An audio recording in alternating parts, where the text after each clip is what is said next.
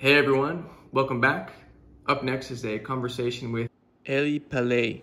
Eli is the founder of the Mishpacha magazine. Mishpacha means family in Hebrew. And their audience is the Jewish ultra Orthodox community. It was great. Eli was super thoughtful. He raised points and questions that I had never thought of or entertained. I mean, look, to be honest, he's got a point of view that rarely enters into my mind, but I thought was interesting to seek out because it's just always in the news about how they're threatening the future of, of this country and how they're undermining the fabric of Israeli society. So I wanted to hear from, from someone within that community. And I think that you'll get something out of this conversation too.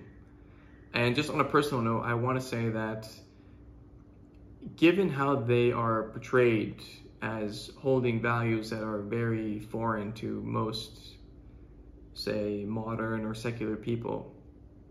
I did feel like I was heading into perhaps some kind of alien spaceship. I mean, we recorded this in their offices, and I have to say, it was totally normal. Uh, it looked like any office that you could think of uh, chairs, computers, furniture, the lighting is the same. Uh, men and women working together. E- even in the studio where Eli and I recorded, there was a woman called Shirel, and she helped with the audio of this. I spoke to her after all. Again, a very bright woman. So my point is, sometimes the gap between our perceived differences and the actual story is smaller than we think. So I hope that's true. And of course, I should say, of course, that a gap does remain between, say, what Elliot thinks about the world and I do, and therefore the point of these conversations. Let me know what you think in the comments below. It's always great to hear from the audience. Listening to what you guys have to say really does sharpen my thinking. And if you haven't already done so, please subscribe to wherever you listen to podcasts the numbers keep going up, and that is really, really cool to see. And I'm really thankful for all everyone's support. And lastly, if this conversation resonates with you, or you find something useful, or it makes you think of someone else who might be interested in this kind of topic, then share it. Let help me spread the word. Um, I'm trying to reach as many people as I can who are interested in this kind of stuff. Anyway, enjoy the conversation with Eli.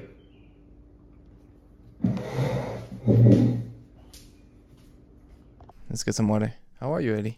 ברוך השם, doing great. Yeah? Uh, בעיקרון אתה רוצה לעשות את זה one shot או שאתה הולך לעשות לזה עריכה? No, no, it's just one shot. one shot, okay. Yeah. Look, you know, it's, uh, my style is honestly just, you're talking to me, you know? really. Mhm. Um, so I, I'm a recovering journalist, and one of the mistakes I used to make um, in the beginning when I was doing the, the podcast was I was treating every episode like an interview. hmm So I would prepare and I would, you know, have smart things to say and all that kind of stuff. And what I realized was that um, interviews are actually just tortured conversation, you know, because then it's I'm I'm in the I take the form of someone that wants to extract information out of you, whereas a conversation is exactly right. I'm I'm, Mhm. I'm present and I'm listening to what you say, and it's just so much. I liked it much better. Yeah, yeah, and it takes you There is some advantages of doing it very structured. structured, but uh, in terms of conversation, I feel it's much more. Yeah, the yeah. dynamic is much better. And and it's also, I actually get a sense for who you are, and you get a sense for who I am, and we get somewhere. You know, it's cool. And I'm obviously not the first one to stumble onto this, but anyway, so nice to meet you. Um, so listen, the the reason I, I really don't have an agenda other than to understand your community better, but the reason I I sought you out was because this country right now is I don't know it, it it's yeah you you you smile you laugh but it's there's something going on where it's No, been in Yiddish, we call it a krechts. which is? Oh,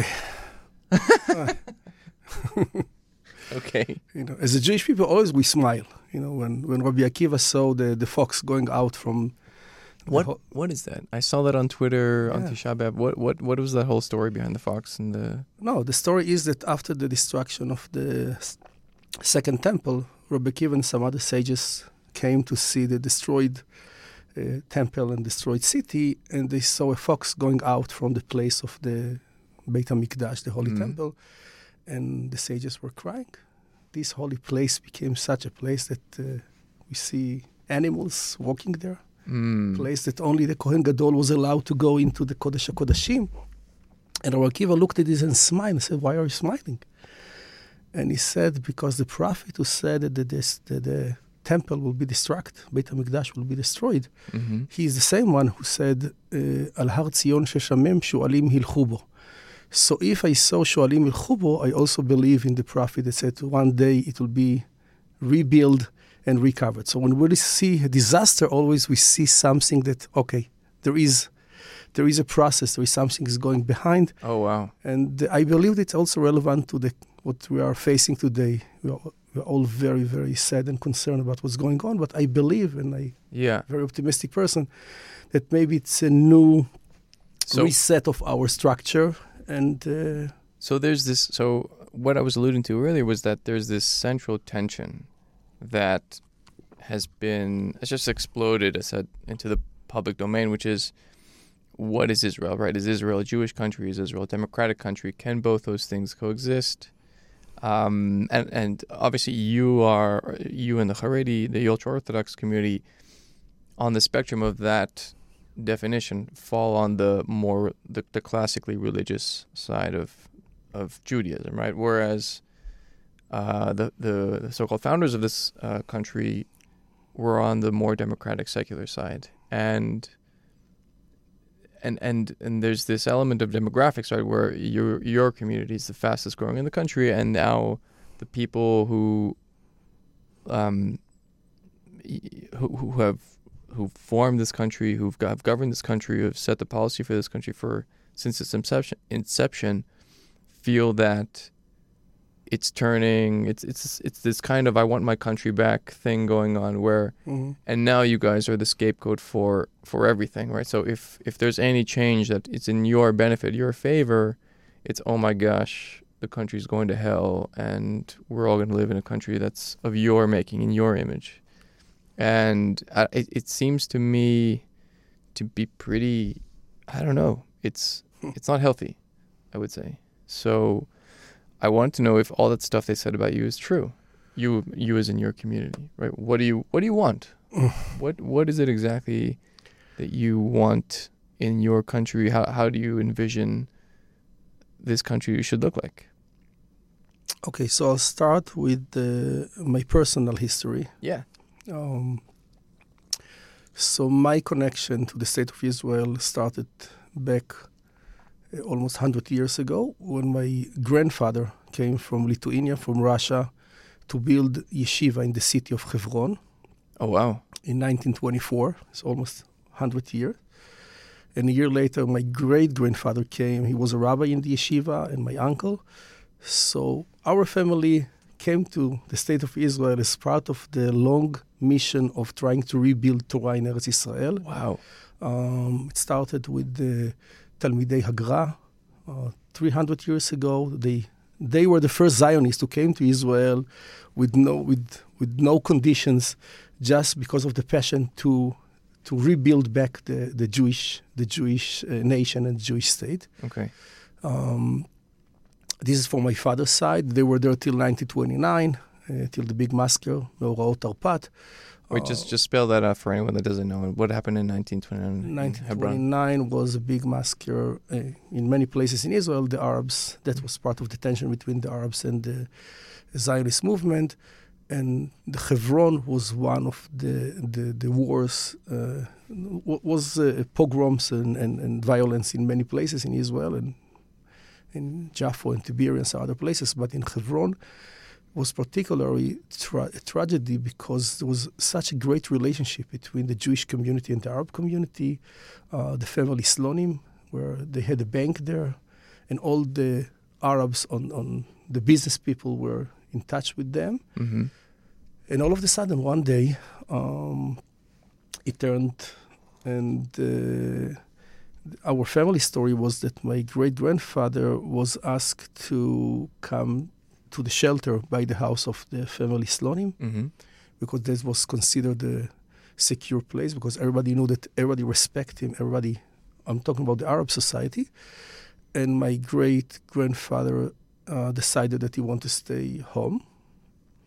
And what happened was that the people who were by the house of Slonim, most of them were murdered and killed Whoa. and uh, in a very um, cruel, cruel, like can't imagine what happened. Not just they killed the people, they, they even tor- tor- tortured the people and raped the, the, the women.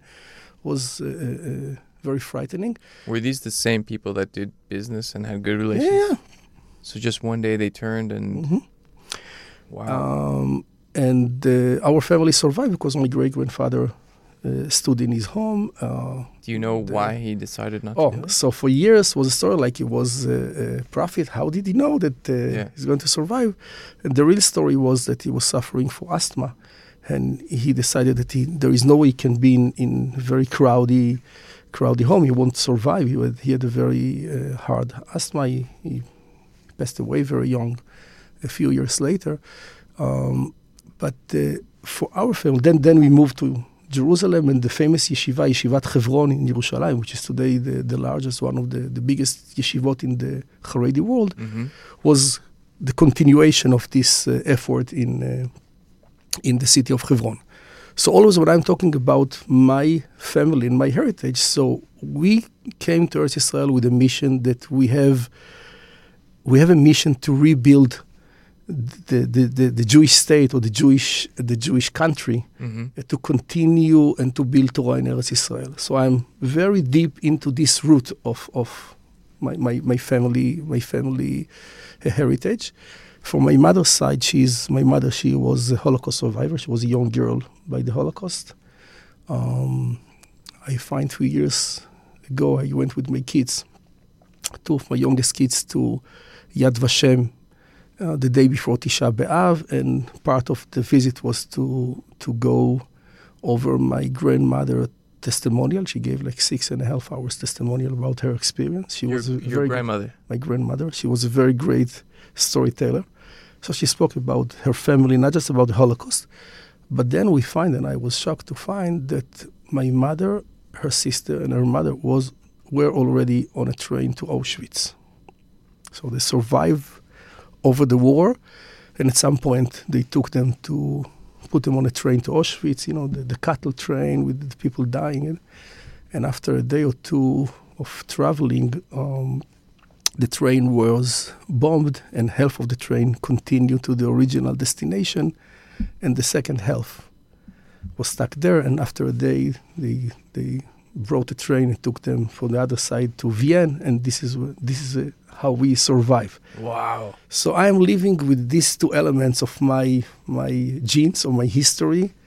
One is the passion of, of making sure the Torah will flourish and continue uh, here in the state of Israel Yeah. and and in a way much much more before the establishment of the state of Israel and uh, and being a son of a Holocaust survivor in the in the deep meaning Holocaust survivor my mother my great my grandmother and then also my grandfather he was in concentric uh, camps but he also survived so the unit after the war so she came here with two kids um, she left the world with having um, 20 grandkids. She lost a, a girl by the war, another sister of my mother. And when she passed away, she passed with over 100 grandkids Wow. and endless number. I can't even count how many great grandkids she had. She passed in the age of uh, 94. Yeah. So you, how do you how do you make sense of that her- inheritance? Because on the one hand, your grandfather survived. They they both survived by, essentially by luck, and one was a case of wonderful relations, according to Mhm. the way you tell it, and then just one over a very short period of time, it just becomes extremely hostile and, and murderous. And your on, and on your mother's side, I mean, I don't even know how to how to parse that. How do you make sense of how you came to be, how you came to be in this world? I think that uh, um, this part of our family history um, made me maybe even living with a much stronger sense of a mission, meaning I'm here because I have a mission. I'm not here because I want to survive, and I'm mm-hmm. not here because I just want to have a good good life. And this is the way I grew up. My father was very active over his lifetime, just to help people mm. in, in, any manner. Give me give me an example. Like what, what's what? Who was your father? Um, my father, in a, in a early the early '60s, he was a young boy in yeshiva, and this is the days that. Uh, that the new immigrants start to come from uh, North Africa, mm-hmm. Morocco, Yemen, Morocco, and other places. And that was the time when the clash between the religious and the new Zionist movement was very strong. Mm. And it's important to to remind it or to remember it because to understand the tension between the Haredi and non-Haredi, we have to go back at least to the to the days of the uh, establish, establishing of the state, but mm. also going back of even 200 and 250 years, the fight between the Enlightenment, Haskalah, and the religious community. So when when they came to Israel, and Israel was a new country, they were very concerned about how these people who are still devoted to the old religious life and tradition will affect the new secular socialist state and the part of the Haredi trauma was those days when they forced people to leave the religious. They didn't offer them, they didn't suggest them, they didn't give them the choice. They forced people, they took, put people in camps, didn't allow them to have any access to Jewish education. And my father and one of, by the way, of the Rabbanim here in our publication, Rabbi Menachem Cohen, uh, were young people who went to the camps and were fighting with the guards there, sometimes with risking their lives because they were sometimes even shooting people who came to help those uh, those uh, uh, new immigrants, and was trying their best to see how we can help these people that their kids will continue to get a Jewish education. One of the stories that I heard a few years ago, I went to uh, uh, to Mern, to Shiva, of some very famous family, and he was a brother-in-law of David Yosef, a Swiss, and he told me his story. Ah. That's fine, that's fine. Okay. Just keep going.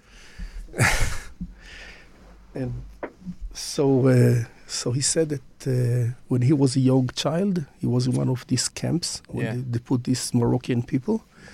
And one day my father came there, was like maybe 19 or 20 years old. Yeah. And he came there and he saw the child running in the middle of the day, running out outside. So he went to his mother and said, Why aren't you sending him to a school?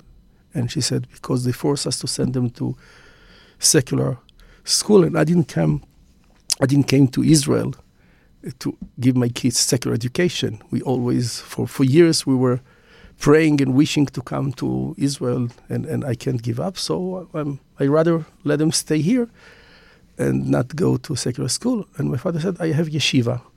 Let them come with me. And the mother, without even blinking, she went to the room. She took the blankets and put some of the few clothes that he has. She tied it together, put it on his shoulder, and gave them to my father. My father took him to yeshiva. By the evening, the father came home and he asked, Where is David or Moshe? Yeah. And she said, I don't know. A, a, a, rabbi came here, a young rabbi, and I liked him very much. And I sent David with him to yeshiva and took over three weeks till the boy came back first time. So nobody knew where he is. So what you can learn from this story was A, how passionate they were to find a solution for their kids. And they were even ready to give up the child without knowing if he will come back anymore. So that was my father's passion when, when he started to work. Was an organization called Peilim. They were running from camp to camp. He built, he opened yeshiva, he built yeshivot, he took kids to yeshivot. Many of them were later became big rabbis in Israel. Mm. Um, later, if, if, I if I channel my inner uh, Christopher Hitchens, do you know who that is? Mm. No, right? of course not. No, he's a very he was a very um, well-known atheist uh, writer. So that's one way to read the story. If I were him, I would read that story and think uh, a country is trying to provide education that will help you, those young children um, integrate into uh, an economy, give them a chance for a better life, and these re- these religious conservatives are saying, well, no, I'd rather my child get, you know, this um, let's say archaic education of religion that's is questionable whether it can actually help someone um, uh, be a, be a functioning member of society, and that that's this is the poison of religion that that that people would go so far as to deny their children a chance for a better life, um, clinging to their old, you know ancient beliefs, and um, and boy, is not all that terrible. And and and and in so far, they, like not even that, they just she was so desperate for a religious education that she just gave her son away to a, essentially a stranger. And they didn't know where this person was for three weeks. Um, How, what? So for, no, first I want to argue about the, the, the, the case, meaning yeah. to send these kids to religious schools didn't mean to send them to Haredi school today. It was a regular school mm-hmm. with with the regular curriculum and English and math, and, and but but but the case was that they said if they will stay religious, not if they will go to religious school. If they will stay, they cut their payot, they took off their mm-hmm. kippah, mm-hmm. they forced them to be mechalel Shabbat. They didn't mm-hmm. give them jobs if they will insist to continue right. the religious practice. Right. And this is a very scary uh, right. decision. Even your friend will agree. Yeah. Because how far you are ready to go for it. Right. And what happened with the Yemenites, for instance. So from the same attitude, you decided. So for this child, it's better to grow up by a father, by a, by a parents in a kibbutz. So they even they took kids from their parents and didn't give them back. So, right. so that was, was part of the big tragedy until right. today if we want to understand the roots, why Haredim are so suspicious mm. about the country, so always we have to keep in mind that we have some trauma from the way that it was built. Not just that people left the religious, that was one issue, that many people left the religious, and that's why Haredim start to build a, a, strategy how we can segregate from the community to make sure that we won't lose our kids, because we believe that with all the respect to make sure that people will be able to make a living, but we have a mission in life to make sure that the Jewish nation will continue, okay. that we will continue the history of over 300, 3,500 years. So this is part of their mission. But the tragedy that how far the, the, the funders of the country, some of the funders of the country were ready to go, uh, uh, put Haredim, and I always say we have to recover, we have to to move forward, mm-hmm. but it's always a tragedy. I don't know whom, when you want to blame, who you want to blame today. But without understanding the roots, mm-hmm. we're missing something. Okay. I'll just give you just one, one another example. It's called the Yaldei Tehran, the kids from Tehran. Mm-hmm. It was young kids, orphans, who lost their parents by the Holocaust. They came to Israel.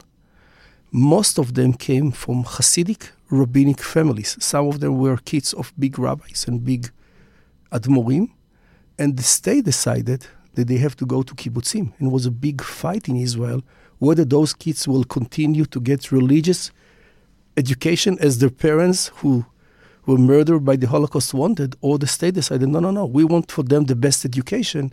And that was a huge tragedy. Yeah. So, and, like, and it's and it's what good is the highest education if you if you destroy someone's spirit and soul? right? If you if you rip someone out of their family and you you rip them out of the values that they're accustomed to, and th- those kids were crying. That's a trauma, uh, right? Yeah, yeah. they're crying. And uh, nobody was listening to them. It was like a political agreement that I think 85% went to kibbutzim, mm-hmm. 5% went to uh, Aguda, and 10% went to Mizrahi, yeah.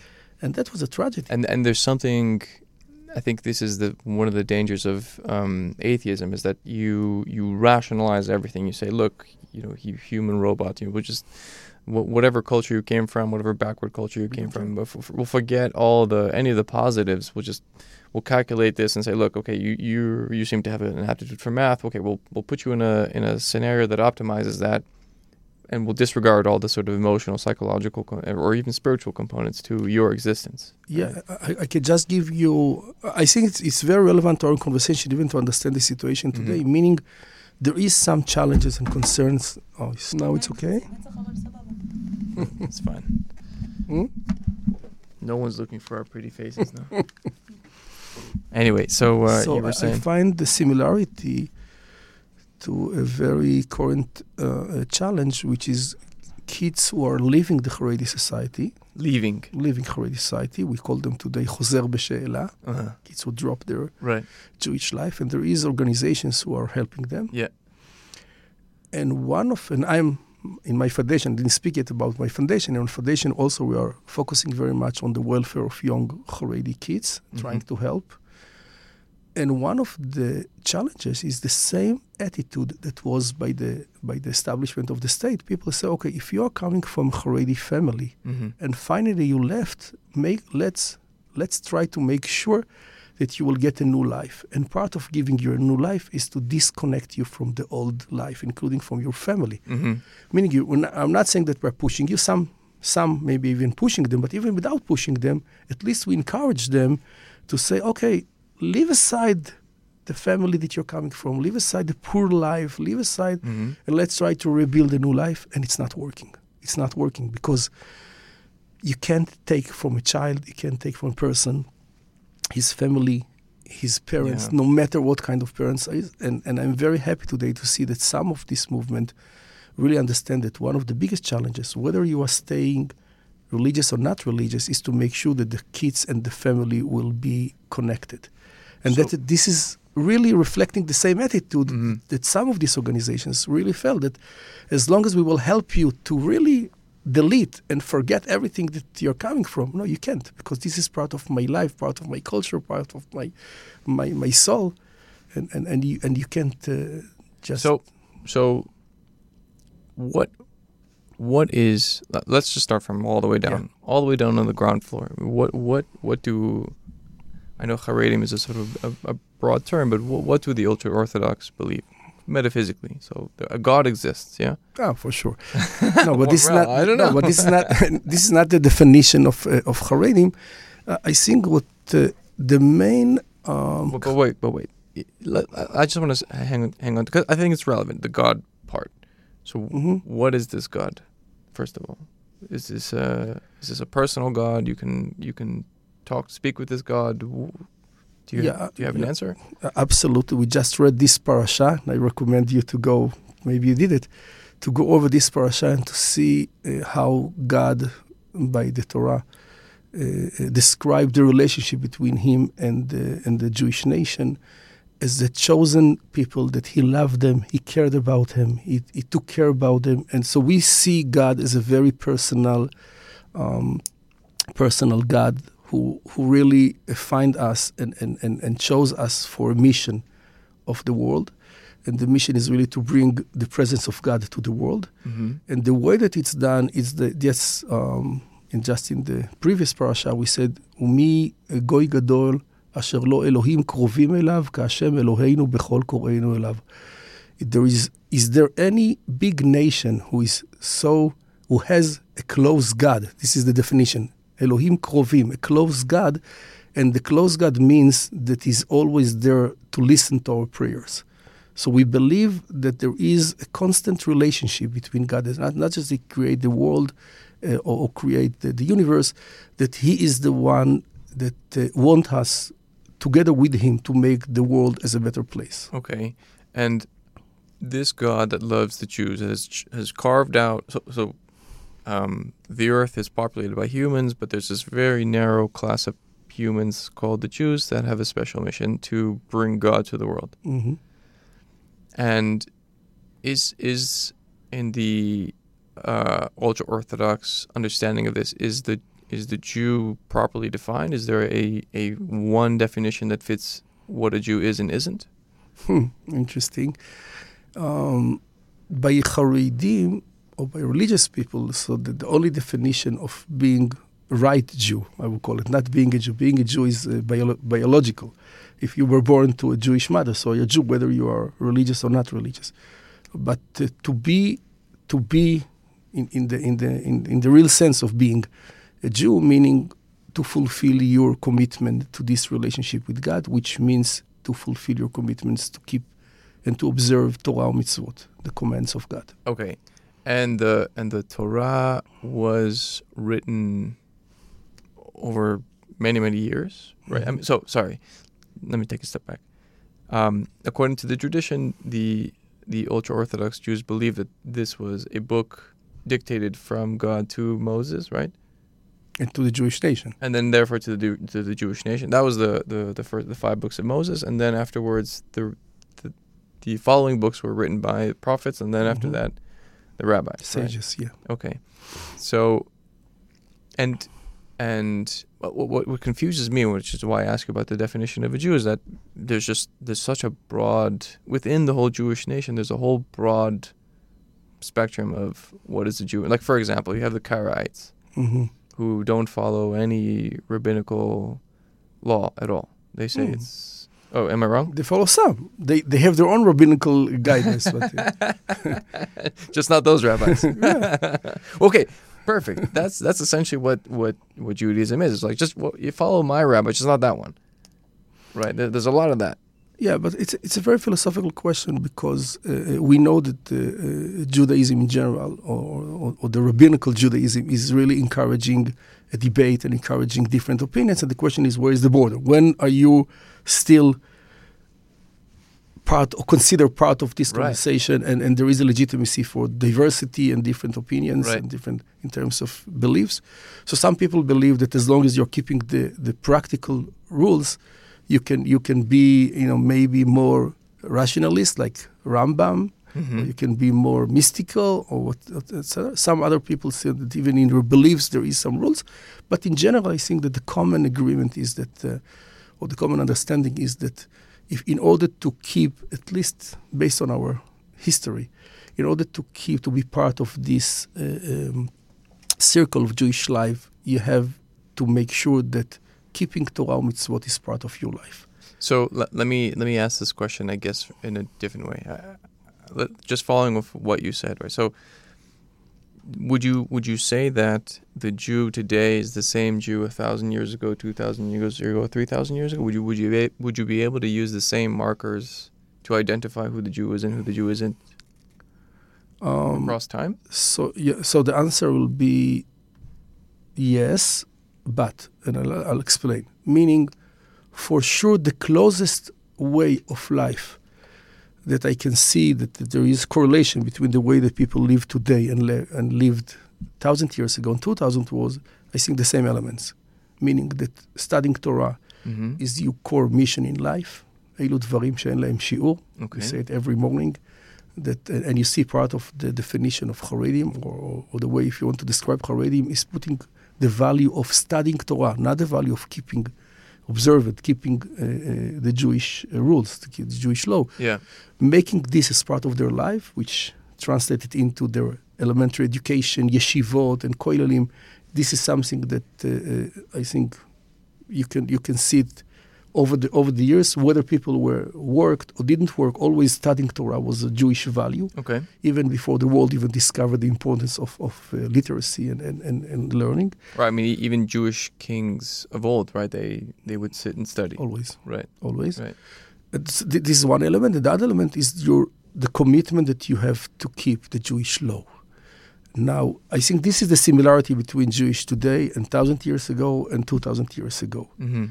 If you ask me if someone from the Mishnaic time, from the you know the, the second century, will will meet today a Haredi rabbi and and they will find ah we are similar. No, they're not similar. They have different culture, different language, Mhm. different uh, way of life.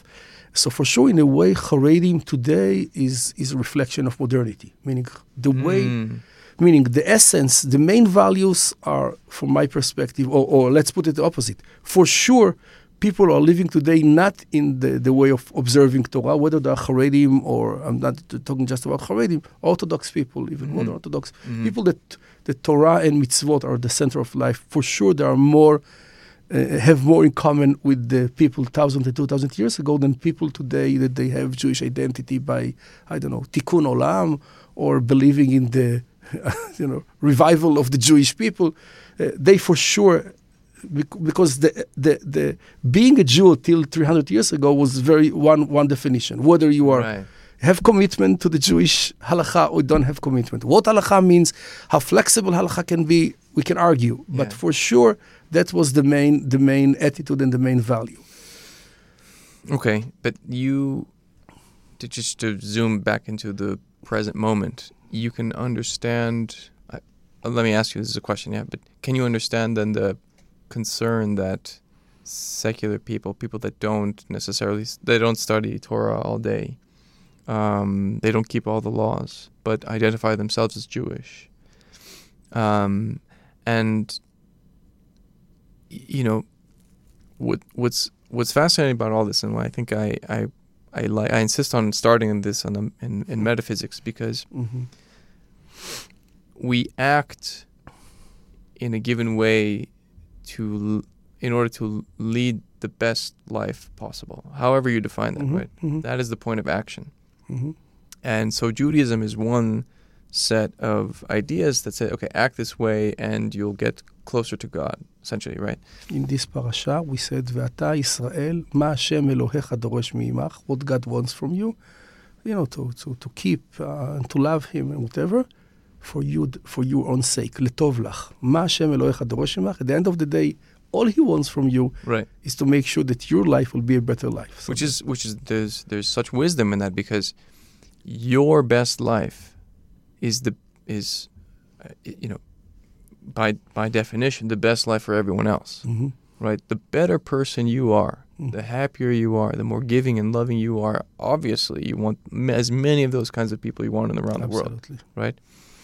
So, so, which is which is why it gets so interesting because the claim is everyone makes this claim, but also specifically for the ultra orthodox is we know the best way forward in life, and any deviation or any any uh, yeah any deviation from our standard is is suboptimal.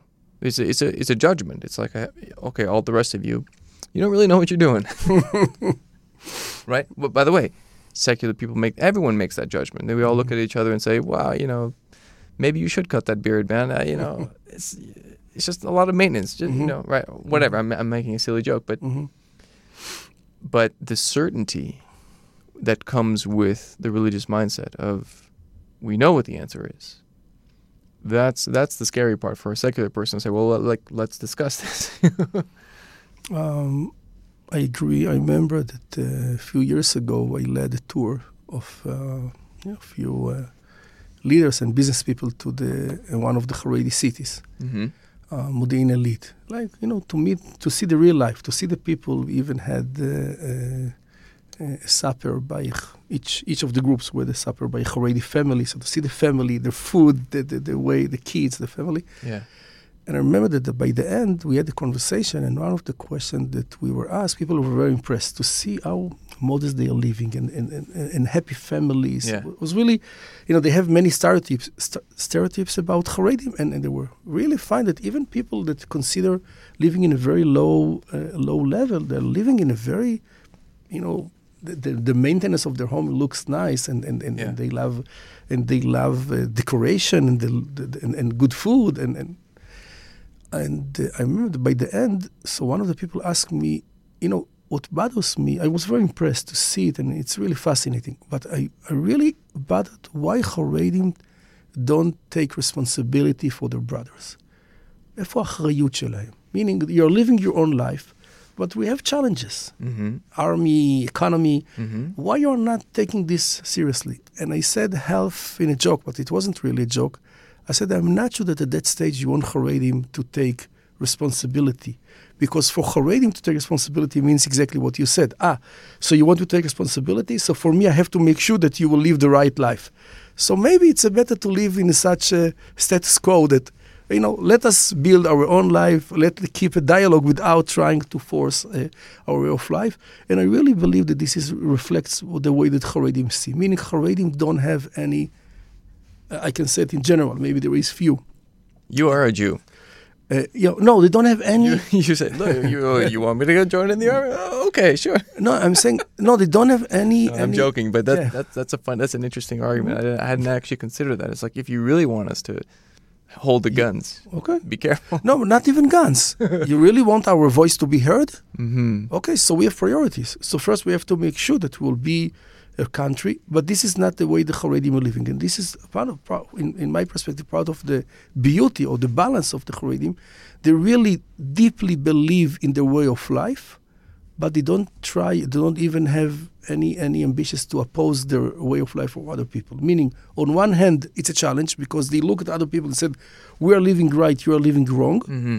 But all they want is let us continue focusing on what we are doing. And that's part of the tension that we see today. People said, but why don't you care about the big picture? I said, because for Haredim, there is a different interpretation of what does it mean to care about the rest. I mean, you said, Mm. care, can you make sure that the GDP will, will, will continue to grow? And I said, no, this is not my highest priority. So if you want us to care, I do care. And the way I care is to make sure that my kids will continue and I'm ready to sacrifice, I'm ready to give up many of, of the opportunities in my life because I want to make sure that the Jewish nation will continue without forcing my agenda on other people. The the issue though, I if I'm if I'm now going to take the stance of a staunch secular person would be to say, okay, fine, fair enough. I see where you're coming from, but we still live in this country together, and your sacrifices, your way of living, um, are to your benefit. But we are, you know, worrying about the GDP, and we are worrying about Mhm. the defense of this country for yours as well. It's not just for us, Mhm, right? mhm. It's for everyone. Um, and and if if I'm honest, I, I, I have my sympathies lies lie with the the people who make the sacrifices for everyone, right? Not just for their own narrow community. Mm-hmm, So how how how do we find that balance forward? Because you can't. You need a voice. You need to participate, right? That it wouldn't be fair otherwise. And it's important to hear. It's important to hear your concerns of what what you guys want and what you don't want. Um. Anyway, sorry. I think I think I think I just asked you you, made, yeah, you, you made a point. So, so um, you're definitely touching, I think, uh, the biggest challenge that we have today, and, and I think the tension that we see today, and Yeah. big- is really reflecting this this question. But I just want to go back. So Mhm. I'll start with my my story. Like almost 11 years ago, when my father passed away. Um, I was very concerned about it. For years, I was very concerned about the issue of how we Haredim and non-Haredim can live together. Yeah. I think this is for the for the sake of the Jewish people, we can't allow, you know, we have two great and amazing communities. I think the Haredi community is an amazing community. Right. The secular community is an amazing community. Each of them has so many very unique added values to, to rebuild the future of the Jewish people. Yeah. And I was bothered for many years there, but there is totally disconnected between these two. I always said these two big, my, my two big loves. I love the Haredi society. I grew up in the Haredi society. I raised my kids in the Haredi society, and I want to continue this. And on the other hand, I feel that I'm very, very much into the, the, the, the session of, of the rebuild of the state of Israel. Yeah. Again, as a son of Holocaust survivor, I can't be uh, uh, apathic to, to the miracle of the rebuild of the Jewish people Yeah. And I can live in these two worlds. I mean, I can live with the with the conflict of yes, but uh, as as some prices in Jewish values.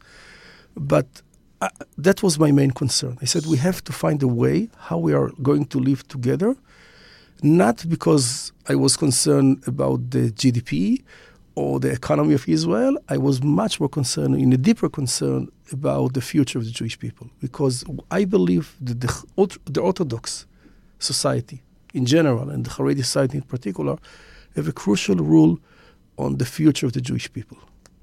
Meaning, yes, it's important to, to have a great GDP, it's important to have a strong army, but we have to have a soul. We have to have a mission. You have to Mhm. have what for? And I think that having a society that's so much still committed to the original Jewish values, it's crucial for the Jewish people. Crucial not that everybody should adopt this model in order to be able to live with this diversity. And I believe that the, in the next decades we will see Judaism is going to be in different versions, which mm-hmm. is something that, but we're still in, into an experiment. This new experiment of having a new way of life for Jewish people, it wasn't done yet. Even after 75 years of the state of Israel, I'm not sure that if we will take out the religious element of the of the Jewish people. You know, let, let's say that the Haredi will decide that they're going to the diaspora. Nobody likes them here. You know, they're not going to the army, and they will go, I don't know, to Uganda or to the United States and try to rebuild Mhm. their communities. Mm-hmm. I'm not sure. And, and, and again, if the religious people will leave, I'm not sure that the state of Israel will continue even to survive. Because what happens is that yes, people are doing great in business and high tech and army and technology and science, but here comes the question. And if you ask me what what's behind the main concern of people who are protesting today, is not the issue what will happen to, to, to judicial reform or to the, even to the Israeli economy. Mm-hmm. They are facing the big questions where Israel is going to be Oh, in, yeah. in Oh, yeah. 10, 20, 30 years. And you know that's true because even the the politicians who oppose right now they they, they oppose some of these reforms before this became an issue were in favor of it. Mm-hmm. Yeah, Right? It's just th- who's do, who's doing the reforming, right? Who's Mhm. doing who's the one behind manipulating not- absolutely, and, and, and, the like, like took me you know few few weeks that I start to have deep conversation with people from all yeah. all sides to understand that the issue is not this or this, this part of the question. Right. And I called it in, in an essay that I published in our publication Mishpacha. I called it it's not about democracy; it's about demography. Yeah. But I want to say that even my point is that not the issue is not just that the issue is not the judicial reform or the issue is more Haredim. I'm saying even put aside Haredim. Mm-hmm. The, we are facing a crisis. The, the next generation, after 75 years of the state of Israel, I find many of my good friends are asking themselves, are is my kids are going or my grandkids are going to live in Israel? Now, their excuse is why you are not sure they're going to live in Israel because the Haredim, because the demographic, Right, because right. the economy. I'm not sure that this is the only question. I, I, I agree that this is part of the concern, but there is a deeper question. So what is that And question? even people who serve the army, when they are leaving the state of Israel, many of them sending their kids to a public or non-Jewish education, and many of them are assimilated. Assimilated, meaning, did the state of Israel really solve the problem of making sure the continuation of the Jewish people? I'm not sure about it. And I'm not sure about it. Or I can say based on, on, on the what, what, what, we're facing today and see in the world, the high rate of assimilation in the world. And you have to know that people who are coming to Israel are in the highest risk of high rate of assimilation. People that moved to Meaning, Israel? peop Israelis who are living in Berlin, or Los LA, Oh, okay. or a- any other places, Yeah. the rate of their assimilation is higher than the regular American or, or European Jew. Okay, so so I think it would be very profitable because there's, a, there's an obvious disconnect between what you guys are buying and selling versus what everyone else is buying and selling. And what are the values? What are the things that you said? Okay, observance of Torah and Jewish law, but there must be some sort of value that then translates into being a Jew, and then those values ought to be they have to serve some kind of real world purpose. Absolutely. Right. Otherwise, who cares? So No. what are those values that you think you stand for that everyone else can get on board with? No, no, absolutely, and I agree with you. And I'll get to this point. I just want to go back Oh, to my sorry. to my decision. So Yeah. my so my concern is someone who grew up in the Haredi society and they love the Haredi society. And Mhm. I said, you see, almost two different the auton- autonomy or two, almost two different nations, and and and they're getting. When I was a child, we lived in a mixed neighborhood. Whenever we lived in whether in Jerusalem, the old city, for few years in Ashdod, always we lived together, religious and not religious people. Yeah. When I went to a school, so it was a religious school, but the kids in my school were from all sectors of the Haredi world. It was Hasidic and Sephardic and Chabad and Breslev and, and Lithuanian, etc. And even by the Haredi society, it's not anymore. Today, Haredim are living in a segregation. Everybody, first, they're living in a segregated neighborhoods, so you can, you, and, and, and, and in, even among the Haredim, so if you are some specific, not just Hasidic, specific Hasidic, so you will, Right. you can, you can born and die without, without having any interaction with, with someone from out of your sector, almost, almost without any interaction Oh my god. which is frightening. Yeah, it is. It is That's- frightening. That's really going back. uh, By the way, just years. I just met a matchmaker, Shadchanim, two Uh, amazing people who are dealing with some some crisis in the Hasidic world of elder people who have hard time to find shidduch. And they said part of the problem is that today, if you are Hasid Gur, you won't take a girl from Vizhnitz. And if you're Vizhnitz, you won't take from Boyan. And then if there is there is some balance or, or, or misbalance between between the genders, so the problem is that all you want to take only from your sector and subsector and subsector, which becomes a problem. So, as I said, when I grew up, uh, we lived in a way that we are part of the state. By the way, when my when I was a child, almost all of all of the Haredim, after yeshiva and few years in Koilel, went to work. And one, when they went to work, they went to the army. Mm-hmm. I myself went to the army. My father went to the army. Oh wow. So th- that was like a given. And today it's not the case. Today it's not the case. So when you see how we're getting apart, Haredim and non-Haredim, it's really a big, a big threat and a big challenge of the state of Israel. So when I started my foundation, I said we have to do something to build a connection between the two, Yeah. the, the two parts. And again, as I said, my point was that, you know, we are facing the miracle of rebuild the Jewish nation or the Jewish life. We're still in the experiment. The experiment it's not over yet. 75 years and even 100 years or 150 years, it's a very short time in, in, in history perspective. Mm-hmm. And you can see the trends. And when I'm talking to my friends today, most of their concern is I'm not sure that my kids or my grandkids will live in Israel. But you said you said that they use uh, the dem- uh, demographics as a cover for something deeper. That I, I believe that they have a real concern about the demographic. Yeah. But if you want to, ru- to look much deeper, I'm saying this is part of the concern. So what is the deeper concern? Jewish identity. Were we able really to give our kids? So, so it, by, by the, the first 75 years, we're still fighting to build, to fight, to, to, to protect the state, security. So we, we had a sense of mission. The sense of mission is gone. We're flourishing. We have a great economy. We, we, we're more or less doing well with our enemies. And now the question is what for? Why a young guy who can live in Berlin and in LA and San Francisco and Toronto will stay in Israel? And and not just for um, negative reasons. In other words, like um, Antisemitism or whatever. right, exactly, right. Yeah, and, and that's and that's the challenge. And I feel Like there has to be a positive vision toward to, to being a Jew. Right. And, That- and, and, and, and I think this is right now, if, if I have to, to pinpoint what, what's the real crisis, the real Mm. crisis is a meaning, and the real crisis is the partnership. Meaning, okay, we want our kids to live here. We see the Haredim, the people who are making uh, uh, the future of Israel something that we are really afraid that it's not going to be something that we want to live. Yeah. But I want to ask the positive question What are the conditions to build a real partnership between religious people? I just told one of my friends, you know, they, they were again accusing the Haredim that because of you and, and the, the country is going to become a religious country hmm and, and, and poor country and so on and so on and so on.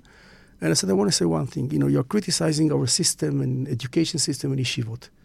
I know that you're asking yourself if your kids will stay in Israel. I don't have this question. I am sure that my kids and my grandkids will continue to stay in Israel no matter what the conditions will be. Because we, we did something in our educational system to, to create a real commitment to, to live to Eretz Israel, to Jewish state. You see people from all over the world, especially Orthodox people. We don't need Taglit. Sending thousands of kids every year to seminary girls, boys to yeshivas, young couples who are staying in Israel for years to learn Torah. So they see Israel as a center of the Jewish life. hmm And even successful people sending their kids for one, two, three, sometimes even five, seven years because they see Israel as the center of, of Jewish Jewish identity. And and and there's something to what you say because I think most polls show that um, the more religious you are, the happier you are.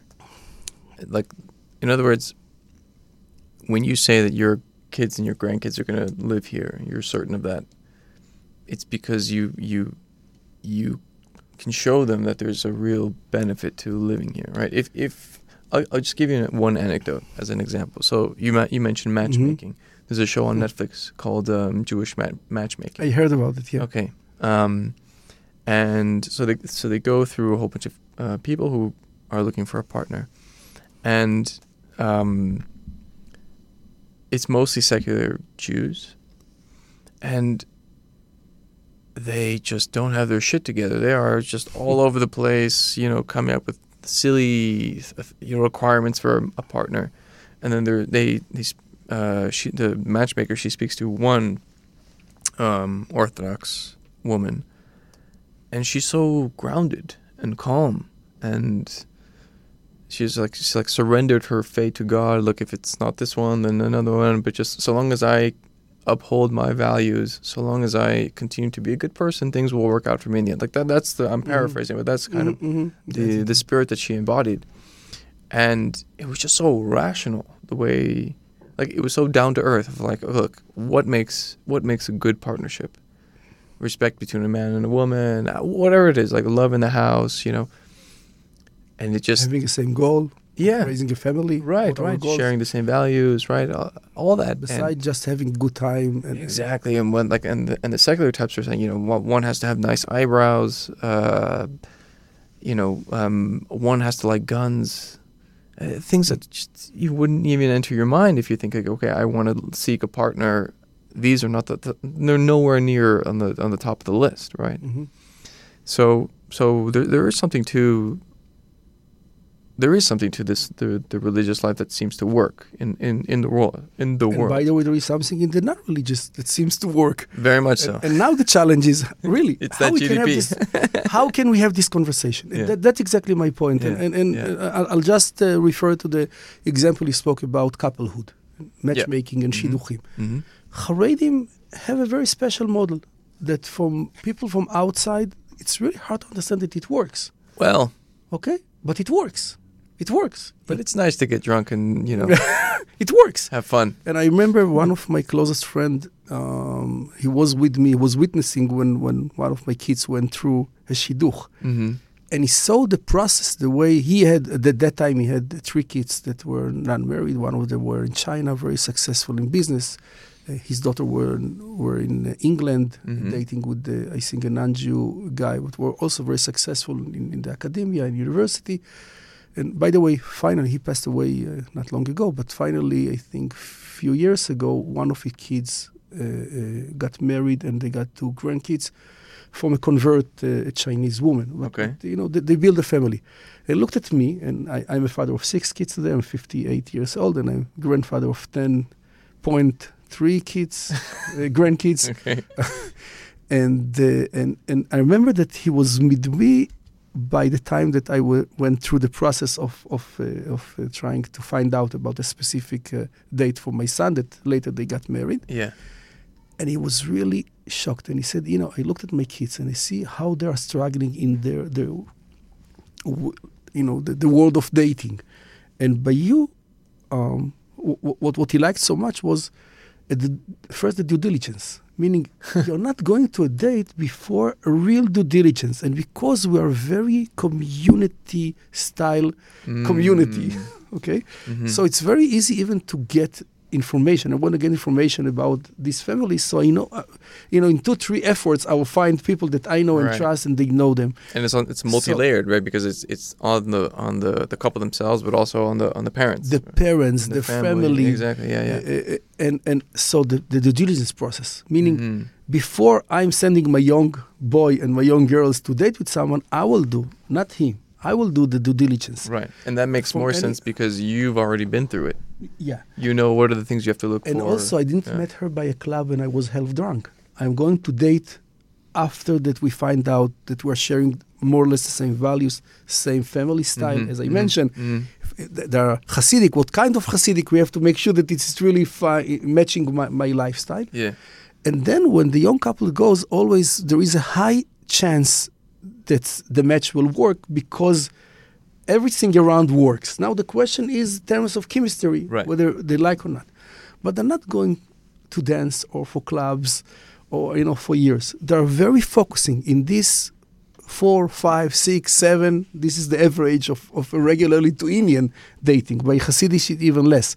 But let's say by our community, which right. I, I, the Lithuanian, the yeshivot. Right. So it takes between four to five, six dates to make a decision. Wow. So when they are going to date, they're very focusing.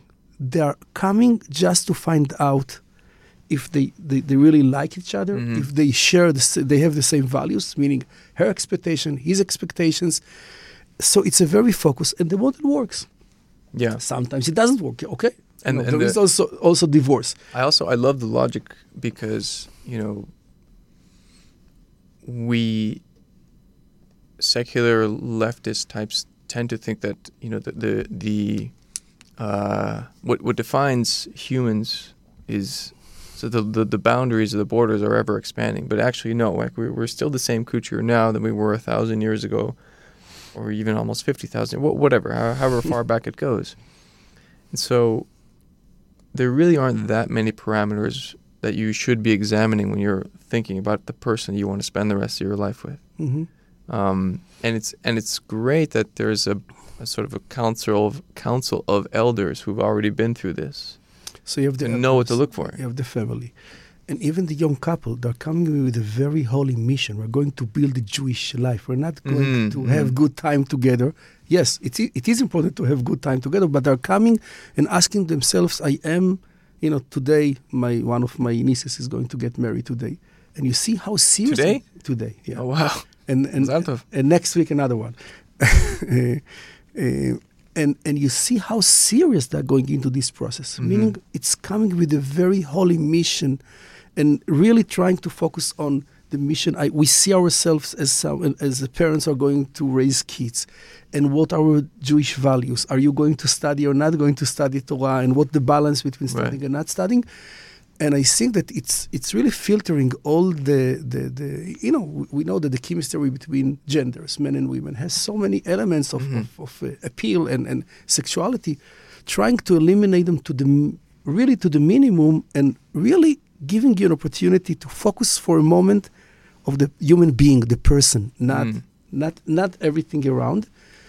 And I think this is an example of, in, in my vision, what I would like to see in the future when I spoke about what can be the contribution of the Haredi society to the rest of the Jewish people is not just, okay, we have nice model for our lives and please support us so we can maintain and continue. No, we have to participate the conversation and, and see and learn, by the way, even learn from models. And, and, and again, I believe that there is also very interesting and good models of couplehood between non-Haredi people. I don't think that Haredi, the only people, the only people who can really make a nice, Mhm. good couplehood. And I have many good friends that, that you can really see how they are building the family and, and Mhm, taking care mhm. about each other. hmm But Haredim should participate in the conversation, not just to take care. And I think the legitimacy of having your own life, and that back to the question you spoke about G, G, GD, JDP, no?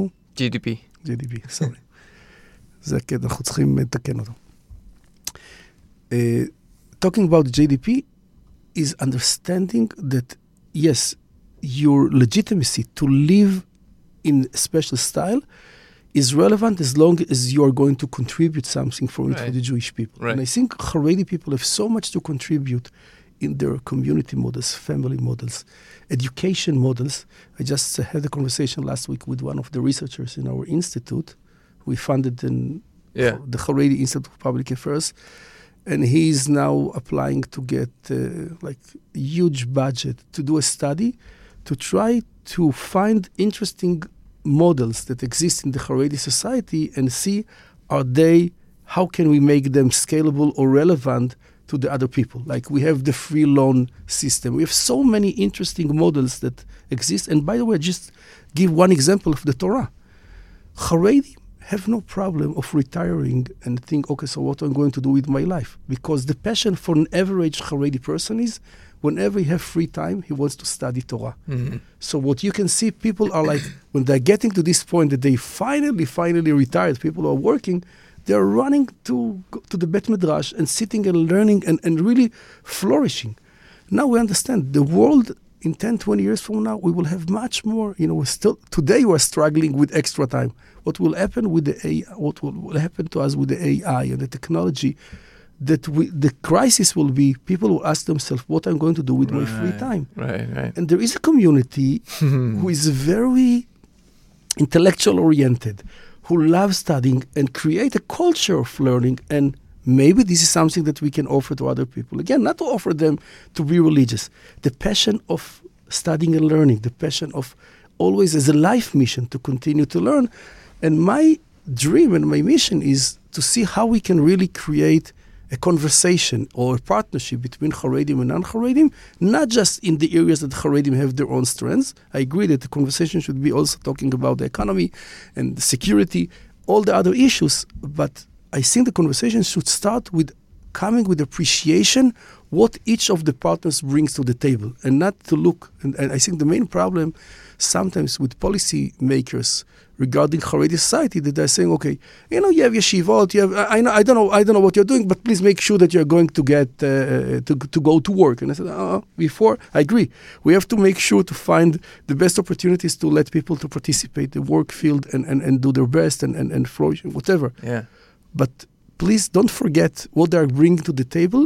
That it's even relevant not just for the Jewish people, even relevant for the economy, because when Haredi comes with his passion and way of thinking, he brings something to the table. You know, today everybody appreciate diversity.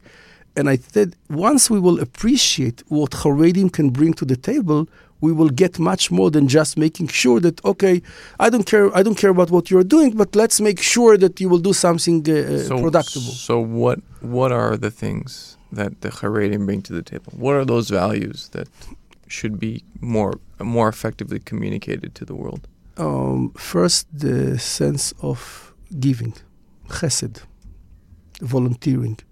I think Haredi society, and this is also have to do with the conversation why Haredi were not going to the army, which is a very sensitive topic, and and and and really part of the tension that we have is that we over the years we agree that we are you know we'll let you Haredim stay the way we're living and and and, and please don't get into our field, meaning go to the army. That mm. the agreement wasn't just okay, we will let you study and learn. We want to build the army and, and the public arena the way that we wanted to re- to build. So you already stay aside. Mm.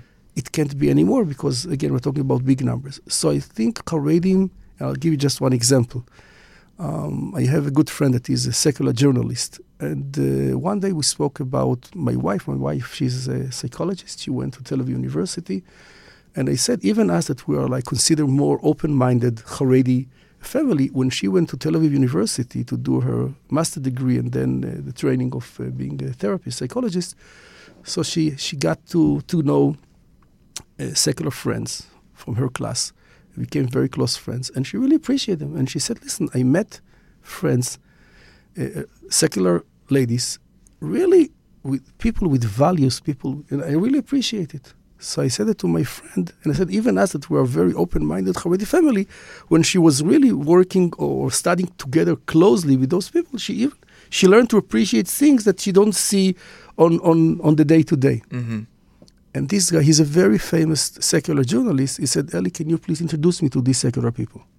That was his reaction. When I said that she met secular people who are people with values, and and he said, can you please? And he's, by the way, one of the big fighters against Haredim. That was his reaction. Meaning that he didn't believe it. He said, "No, I see. I looked at the secular society, and I don't see them as people with values as you see." Interesting. That's A. Okay. And B, he said, and you know what makes the only way that the only reason why you see by the secular society. And again, I'm quoting someone. I don't want to quote.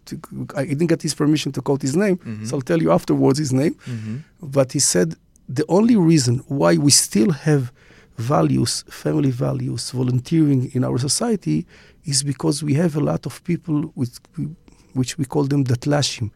People are coming from the more Zionist religious community, and there is like 30, 40% of them are becoming secular. Yeah.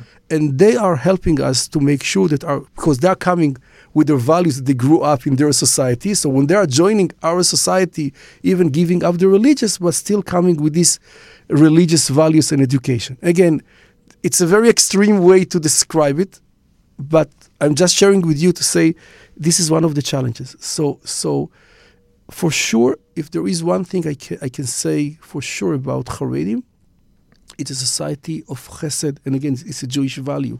Shlosha, the, the, the Chazal said one of the, the three ways to evaluate, evaluate if someone is a, you have a Jewish roots. Vaishanim, Gomlei Chas, Rachmanim, Vaishanim, and Gomlei Chasadim. People with pity, shy people, like modest people, and people who like to, to give and to, to make chesed. So with the Haredi society, to give to make chesed, it's like obvious. You're waking up in the morning and all you, you see is just how we can make, help people, give tzedakah, uh, uh, do, volunteer and doing. So this is something that for sure, uh, when you're talking about Haredi, Haredi people, I'll give you just another example. I went with my mother to the beach last Thursday evening. You know, by the evening, I can't go in, during the day with her to the beach. But she likes to go to the beach, so she asked me to take her to Rishon LeZion. So like like around the sunset, and we came there. We sat there, and then by the evening, I saw slowly, slowly Haredi families are coming because the beach is becoming empty, and they want to s- to sit next to the beach in a modest way. So they're coming after that. people are going home. So I saw family after family coming, and a Haredi guy came, and he saw the plastic chairs there. Okay, mm-hmm. and he wanted to take a chair but was nobody there that he can rent the chair from them. So he asked a secular guy who was sitting next to me, and he said, "Where I should go to pay to take these chairs?" Yeah. And the guy said, "There's nobody here." And the Haredi guy said, "So I can't take it. It's a gezel." It's like theft. Yeah, I can. So, and and the guy said, "No, you know, God sent it to you. You can take it for free." I can see even, I, I, can see even in my people, someone can come to me before Yom Kippur, employees working for Mishpacha, and said, I just want to ask you forgiveness because I'm afraid that one day I printed something for my personal use, so I used three papers without asking, asking permission. So you see that the values of these people, of mm. being the morality, mm. and it's it's a very high level. You know, there is nothing you can compare. And you want to bring these people to the cynical world of said that we, we just care to see how we can maximize our benefits and people who still care about the five minutes and, and I heard from many of my friends that Haredi employees she goes to her boss and by the end of the day she said I just want you to take off uh, five minutes from my day because I had a private call uh, to call to my family it's, yeah who cares about mm-hmm. Um, I'm, I'm talking to my friends in the high tech industry. So they said the Haredi women, they don't go to lunch in the middle of the day. When they're coming to work, they're coming to work and they're, they will stay. They're very efficient because they're juggling. They have.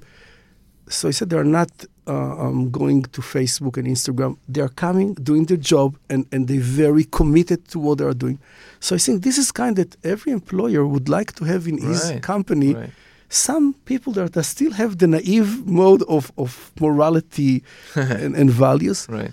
Um, so that, that's that, that's something I think again Haredim are bringing to the to the new and the and the very challenging and technology so, work some old-fashioned values. I love this because so when we're talking about GDP, for example, something that I've been realizing. So I, I quit my job a year ago and um, sort of doing this on my own trying to be entrepreneurial about it.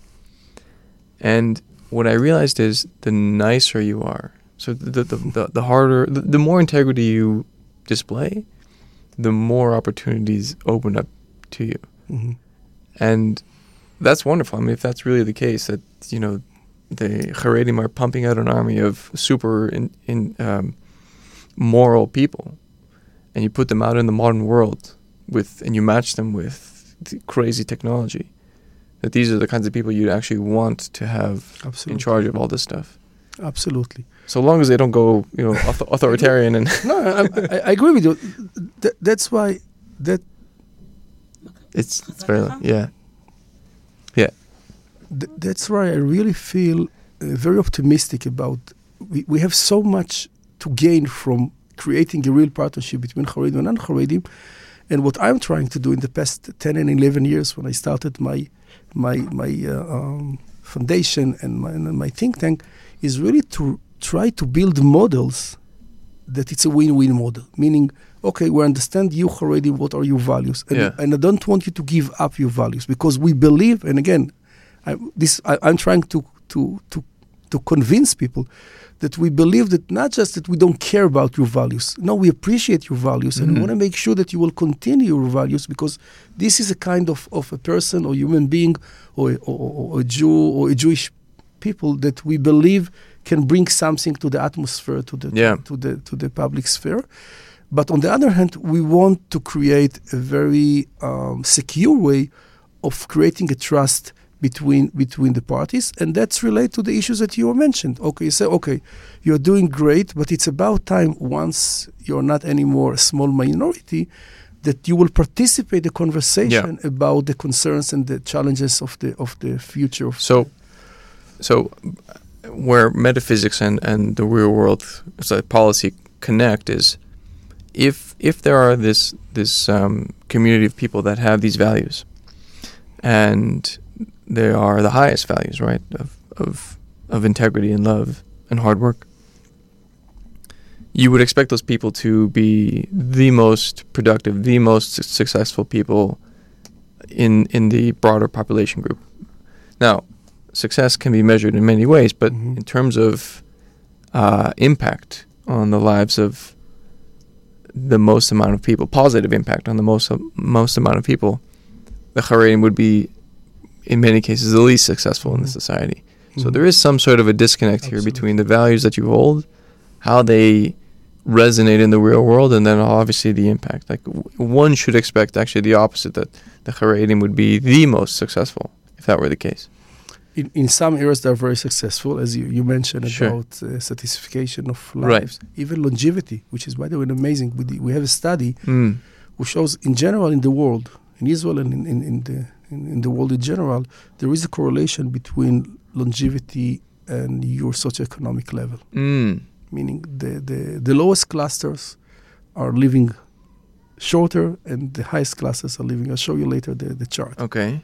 The only exceptions are Haredim. Funny. Meaning you can see Lod, Ramle, like poor cities living less years. yeah. Ramat HaSharon, Herzliya living like the, in, in the tenth uh, level. Yeah.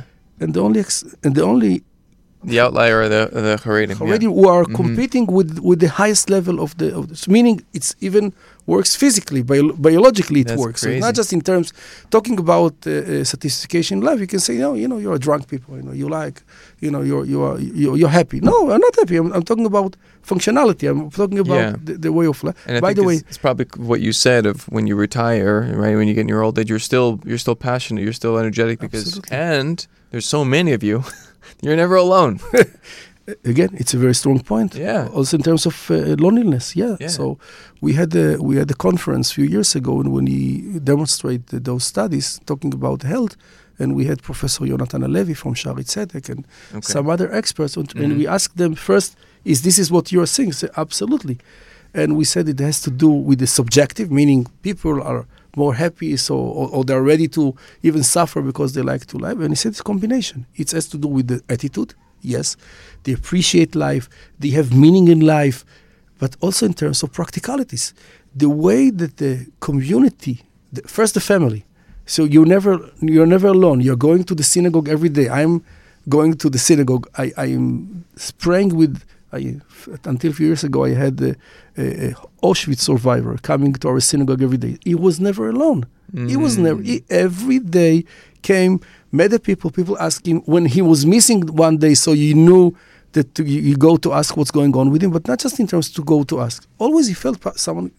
cares about him, Yeah. appreciate him, respect him. Right. the way, Haredi society very respecting uh, elderly people. Right. We have to stand up when an elderly person walks uh, next to you. Mm. So, so he said it's a combination between attitude, meaning in life, but also practicality. So another example about what Haredim can contribute is, let's talk about the the the um, welfare system of the Haredi world, or in general, there is the kupot tzedakah in every community, in Mhm. every neighborhood, not community, in every neighborhood. And I'm living in, in, in a big neighborhood in Yerushalayim, so in every sub neighborhood, Ramot, which is divided to two two uh, areas. So in every every sub neighborhood there is kupa shel tzedakah, there is the charity, the people in charge of the charity, and they know in every synagogue there is representative who knows who is the who are the needy people, who needs something, who is now facing a crisis. It's such an efficient way of, of providing welfare and it's amazing to see how it works. And those people are all of them are volunteers. None of them getting paid for it. By the way, none of them even get any education to be a social worker, etc. But they are the top top social workers. I just went to the synagogue uh, yesterday, and I met one of the people in, in the neighborhood that I'm living now because we're doing renovation. And he came to me, Eli, I'm doing a program for kids who their parents, uh, one of the parents is having a can- cancer, and I need how much he asked me a hundred tickets for swimming pool to take these kids. So he knows by the community who who, are, who needs something, how can we provide them solutions and etc. And this is an amazing Wow. operation. The way the way the, the the way it works. And think about the benefit that he feels for himself of I'm giving, I'm, helping giving. And, and by the way, we feel totally a sense of a real partnership. I don't feel that I am Mm. the giver and he's the schnorrer. No, I, I thank him so much for- to yeah. help me to get an opportunity to do something meaningful. and you know, and you know where your And I can trust him. I don't have to check him. I don't have to check Right. what he, he's You- doing with the money. But you, but you also know where your resources, like the impact that it's going to have directly. Abso- absolutely. Yeah, yeah, that's cool. Another example about the, the way that the, the, the health system works in the Haredi world. You have so many organizations. What do you so- mean? So meaning, I'll give you an ex- a story, another story. Yeah. Um, I have a neighbor, family with six kids. That the father was at that time, Baruch Hashem, he recovered, but I'm talking about a year ago. He was facing a cancer in his mouth. They have six kids. One of the daughters is very, very uh, strong um, autistic, autistic in a very, very high level, meaning she, you, you can't let her stay for a moment without without uh, supervision and they have another girl that she's suffering from uh, epilepsy, but a very, very strong, meaning every few weeks an ambulance comes, takes her to the hospital because once she gets, sometimes when she's getting an epileptic attack, she, she had to go to the hospital. Okay. And, and medicine didn't work so well, so they finally find that she can take uh, cannabis, uh, some oil drops, and that helps, uh, helps her to keep balance. Okay. She called me one Motzei Shabbat, you know, Shabbat night, and she said they came back from a vacation, and the bottle was broken, and they don't have now uh, the cannabis, and she needed emergent. She, she, you know, Yeah. it's it's like uh, pikuach nefesh. It's like to save their life. So she said she called the Kupat Cholim. She called the pharmacy and they asked to get and said we can't give it to you because it's a it's a drug. So you have to get uh, uh, approve approval by the by the police. So we can't give Oh it to wow. you. Okay. She called the police. Nobody know what she, she has to do. She said, gonna, yeah, I know that you're a very connected person. Can you try to help me? So I connected my sister-in-law that she used to work by Hadassah Hospital, and she know like in the community relationship. Another guy who works for us at the institute that used to work for the Minister of uh, Health, Okay. and within less than an hour, a top officer came specially to their home to interview them to see how he can help them. By the way, he didn't find what he should do, but they find a person who came. An hour later, they find through, they start to use their chain of people or organizations all over, and they find in Bat Yam and Rehovot, two places, they find the exact. Uh, uh, the exact formula of the cannabis they're looking for, someone was got, got left over, Yeah. and an hour later, through having another organization who have thousands of volunteers who are connected Mhm. through WhatsApp, so they find someone who is going to deliver it from Rehovot to their home. So in three hours, they got it. Took them, by the way, it took three days to get the the, the, the permit and, and, and from the from the pharmacy. This is an amazing machine of of community of But you- but- relation. But I, I will say that that is a very typically Israeli story, not just Israeli Haredi. plus Haredi. no, no, no, but Israelis are also just so willing to. That, that's To why I'm. I'm surprised by your secular jour- journalist friend who said he, he can't find any secular no, Israelis with I, morals. I, I know. Uh, no, the, the reason why I mentioned the story wasn't to to say the first half of what he was saying is to say to mention more his observation about the second half. He said what I find in my community when I see like people who have very special attitudes. Most of them are people who are coming from uh, religious education. That Uh-huh, was uh-huh. that was his point. Okay. I, I agree with you. It's a very Israeli, but you have Haredi society is really a startup nation in terms of creating mo- such an amazing models and efficient models, and not just how you can get cannabis from Rehovot to Jerusalem. You can bring from Melbourne to Johannesburg in less than 24 hours, again, using this chain Yeah. of community. So Yeah, it's not just in terms of willingness, it's also in terms of efficient, how, how it's going. So for me, all I had to do is to find two people that I know, and through these people, they were using their chain of people and make Amazing. it happen.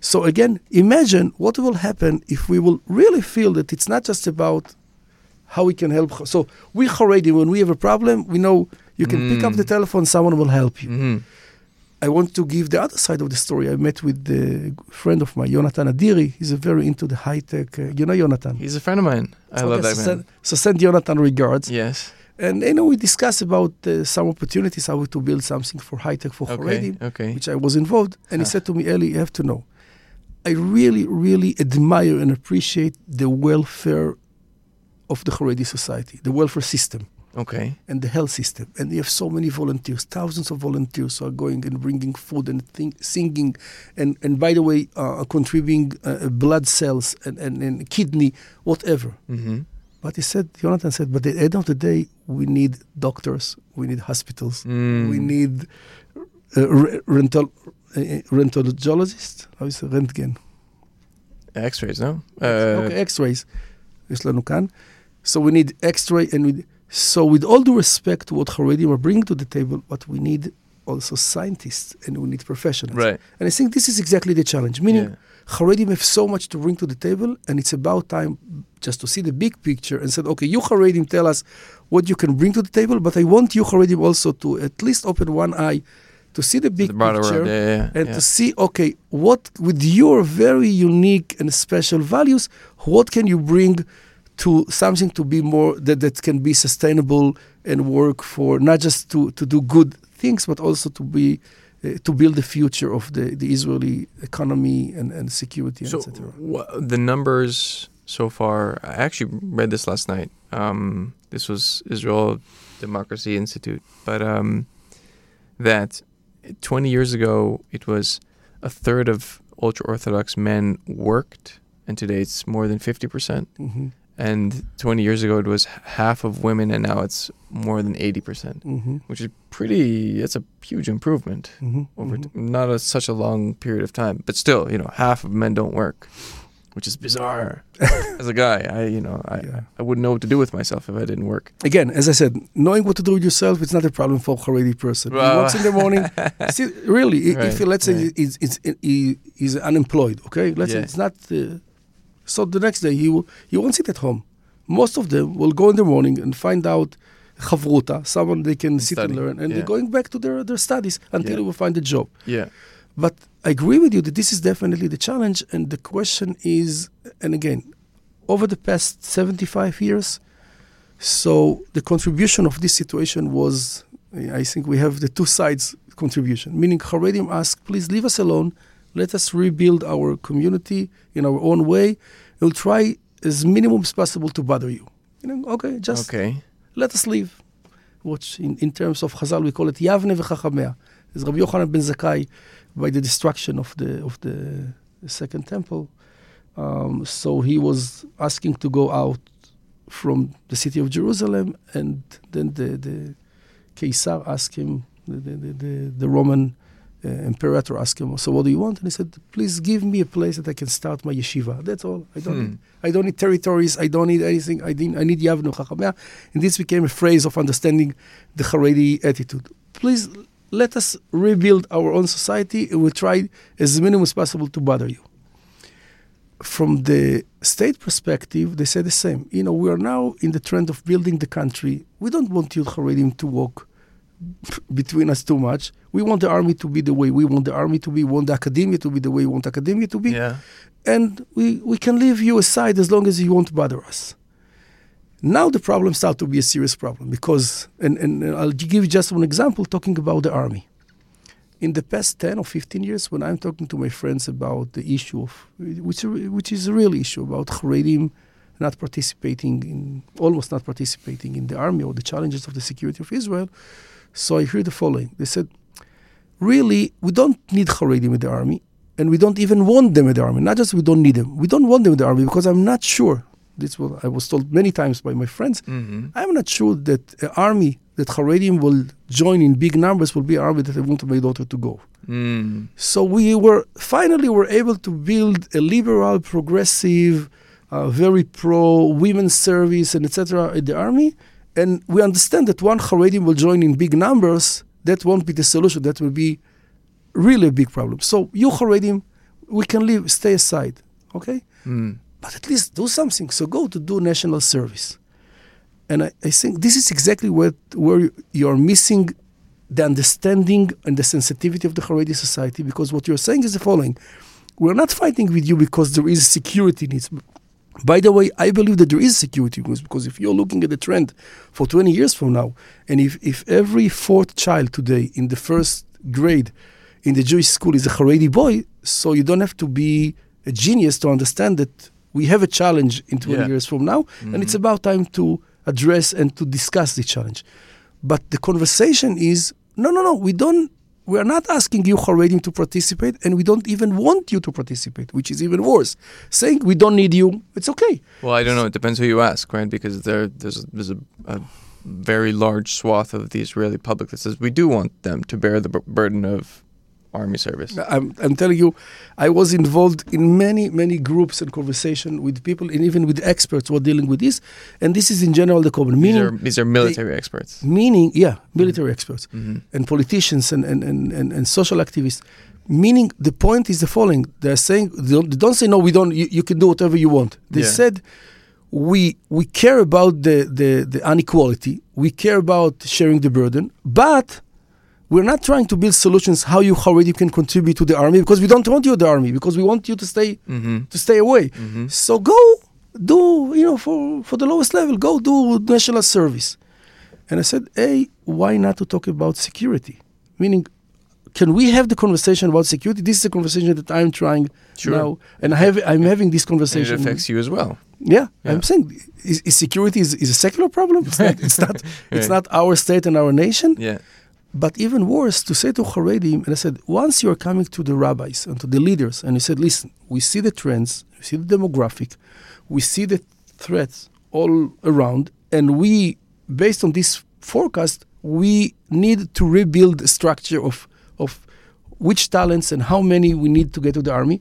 This is one kind of conversation. But the conversation of having Haredim in the army started when the army is struggling with having too many people and, and always the conversation is how can we short shorten the period of time that people are going to the army Mhm. and at the same time saying why you Haredim are not going to the army? Which means and I didn't study liba but I still understand logic which means that the problem is not that the army have a shortage of real people. We care about something else. Again back to the point that I said we care about the way that your Haredim decided that you want to live, and you're not taking care about the needs of the states. You're not part of it. But we don't want you to be part of it because once your voice will be heard, we won't feel comfortable because we're not ready yet to have a real conversation Yeah. because we have to give up. And you see, by the way, the problem that today the yeshivot is there have with the army. I just heard a few months ago that Rabbi Yaakov Meidan, the head of uh, Yeshivat Gush Etzion, and they said with the mixed gender policy of the army, even them, that they are very open-minded and modern people who are sending their kids as, as really a religious mission to the army, said, we really have a problem, and I won't recommend to my boys to continue to go to different kinds of uh, professions in the army because of this issue. So it's really becoming What is the issue? Sorry. a mixed gender uh, service. The mixed Okay. gender service, which is a strong agenda today in the liberal, progressive Israeli uh, uh, uh, attitude of serving. And I said again, I have nothing against it. You know, people if people wants to have this opportunity, but you have to what's, what's the price? So meaning you are, in a way, rejecting people and saying, I don't respect your life. I respect the the values of of. Uh, But what is what is the equal what rights. is what is the problem exactly? Because אז עברנו את השעה וחצי, Mhm. אז אני חושבת שאין בעד שלום מה שבא לך, אבל כאילו כדאי שכזה... תתחיל wrap it up. להתכנס. Okay. Um, so w- what is exactly the, the the problem? Because you're we're in an office now. There's women here. You work. Yeah, not, you know, always by the way was mixed service in the army, but Right. getting getting them to fight and to sleep together, sleep meaning in the same tent, and and it's it's really But I don't think issue. that that that really. That's part of the case. Yeah, I mean, when I was in the army, as brief a period I was, I didn't sleep in a tent with women. It was no, it was all guys. because when you were in the army, Mhm. was very few, if at all, uh, uh, women who were in the I don't know you call it in Kravi. Combat units. Yeah. Okay. Yeah. And so always you have officers and you have uh, intelligence and you have uh, you know top jobs but but to be in the field together Yeah. it's something that really creating a big issue with religious people and not with Haredim with religious with Right. religious Right. Right. Right. that's why I quote Rabbi Yaakov Meidan. So I'm saying, but it's just one example. We can argue whether it's uh, we have a solution, we don't have. Maybe we'll have, make a special units for for people who who don't want to have mixed Yeah. gender. But all I'm saying is, and th- th- this is the point that I was trying to get to, is to say we don't really want you Haredim in the army because you know you're coming with your values and, and demands and needs and culture and women singing. We have so many issues. So. Uh, Mm. we have enough with you in, in, in, in, in the citizen life. Why, why we don't we need it to be the army? Mm. But please close your Gemara and go to do two years. I don't know to help elderly people Yeah. To work in a hospital to bring files from the archive to the doctors. Right. And this is such a disrespect to their values. Meaning, what you are saying, I totally don't respect what you are doing at yeshiva, meaning studying Torah as a mission of the Jewish people. And I wanted to do something meaningful. So if you're asking Haredim to join because we have to do something for the security of Israel, makes sense. But you're saying, no, no, we don't need you to participate in the security of Israel, but we need to do something productive, Well, meaningful, serving the state. it's not. It's not about productivity for its own sake. It's about national service. It's about. It's about the army. The whole melting pot thing is that everyone goes in there and they all get a chance to see people from all over the country, and they it's okay. Now we understand who these people are in the country, what we are fighting for, right? Because it's not just the the neighborhood, little small corner of this country that you. It's it's everyone, right? Mhm. And you know, okay, if not the army, then national service. You're going around and, and then you By see the way, national service doesn't serve the need to talk because anyway, national service are not going to be in the melting pot of of being. no, but it the takes you Israeli out from your corner of, of this country and But that's you exactly you're touching Yeah. the, the, the, the exposed nerves of the Haredi society because right. talking about your participation in the security of Israel is one issue. Talking about we have a value that you need to serve the country. But Yeah. Haredim serve the country means nothing. I serve the Jewish people by studying Torah. I make sure that the, the continuation of the Jewish people will continue because there is people who are devoted to Torah. So this is where we're talking two different Mm, languages. yeah, again, yeah, I'm not saying yeah, who is right and who is wrong, but without understanding that this is a conversation. So why Haredim have problem with volunteering? They are the best volunteers. So they don't have a problem with And this is where also where it gets nasty because it's like we're saying we're making a judgment on your life, saying, no, no, no, get real, get serious. Mhm. That's not serving the Jewish people. And you're like, well, no, you get serious, And, right? and by the way, being Yeah. serious is to bring files from the archive to the to the nurse in the hospital. Come on, S- devoting twelve years a day in, in, in sitting and learning is much more meaningful from a Haredi perspective. So this is really where we have to find the Yeah. ways how Haredim can really contribute to the solutions and the it's needs. unfortunate that we uh, we we we've run out of time because that I think we've, we've finally gotten somewhere. can we can we have five more minutes? Five ten more minutes? What do you think? Can five ten minutes? Uh, okay, I'm right. I'm over my other meeting, but uh, okay. We'll... Yeah. All right. I'll try to make this quick. Okay. Because mm. Mm-hmm. we're we're now we've we've we've arrived at the at the heart of the fight. Right. It's it's this competing judgments on how to live the best judgments life. and even values. We see our values, let's say democracy and, Yeah. and, and, and, yeah, yeah, and Torah. yeah, yeah. Where how do we reconcile this? How do we how do we fit these these pieces of the puzzle together? Because if if this is the this is the frightening part, if these two pieces are totally irreconcilable, then the people who are screaming civil war, you know, maybe not now, but in 10 years from now, 20 years from now, 30 years from now, when the numbers just become what they are, undeniable, inevitable, that's where we're going to end up. So it's it is super important that we figure this out right now and not wait anymore. hmm Um, that's exactly what I'm trying to do in the past uh, 10 years. I'm devoting most, Okay. of, my, most of my time Yeah. to really the effort to trying to build bridges or really to build models that can work and, and preserve the, the unique value proposition of each of the parts and Yeah. building together something. And I think in order to build together, first you have to agree about your goals. And, and the goal Yeah. is, is first to make sure that we as Jewish people can continue before talking about whether we should serve the country in order to preserve the Um, where were we? um, Look, the okay, it's it's a well, there's a break. You know, you ask me. There's a ask me- breakdown in communication, I think, Yeah, between these two communities, exactly. and how how we how we um how we possibly um fix this. That that's that seems to be the most productive part. Absolutely. So I'm saying again, I have two assumptions. A, that we need each other in order to continue to Sure. live here as a Jewish people. Yeah. Uh, for the sake of the state of Israel, and especially for the sake of the Jewish people, each part of this Jewish community is super, super crucial and relevant for our future. None of us can really make make uh, uh, build a solution that can, can can be sustainable without the other part, and not just because the seculars are more working, Haredim more studying Torah. Each of us brings to the table values and, and attitudes and and, and, and, and, special special uh, uh, advantages. But the first step is first to understand. I said sur mera and asetov. First to understand that part of the problem that we're facing over the past 75 years, that always below the need we were fighting about narrative. So instead of trying to build solutions, sustainable solutions, always in every decision we said, okay, but we have a big fight about what Jewish identity means, Mm-hmm. what really means to contribute or to Mhm. do to do so whether you should serve the country or you should sacrifice your life to study Torah. Yeah. And and as someone who is dealing with public policy over the past 10 years, it's it's always the problem when I'm talking even to professionals to try to help them to distinguish between when they are talking about the issue and the solution and when they're talking about the narrative. Mm.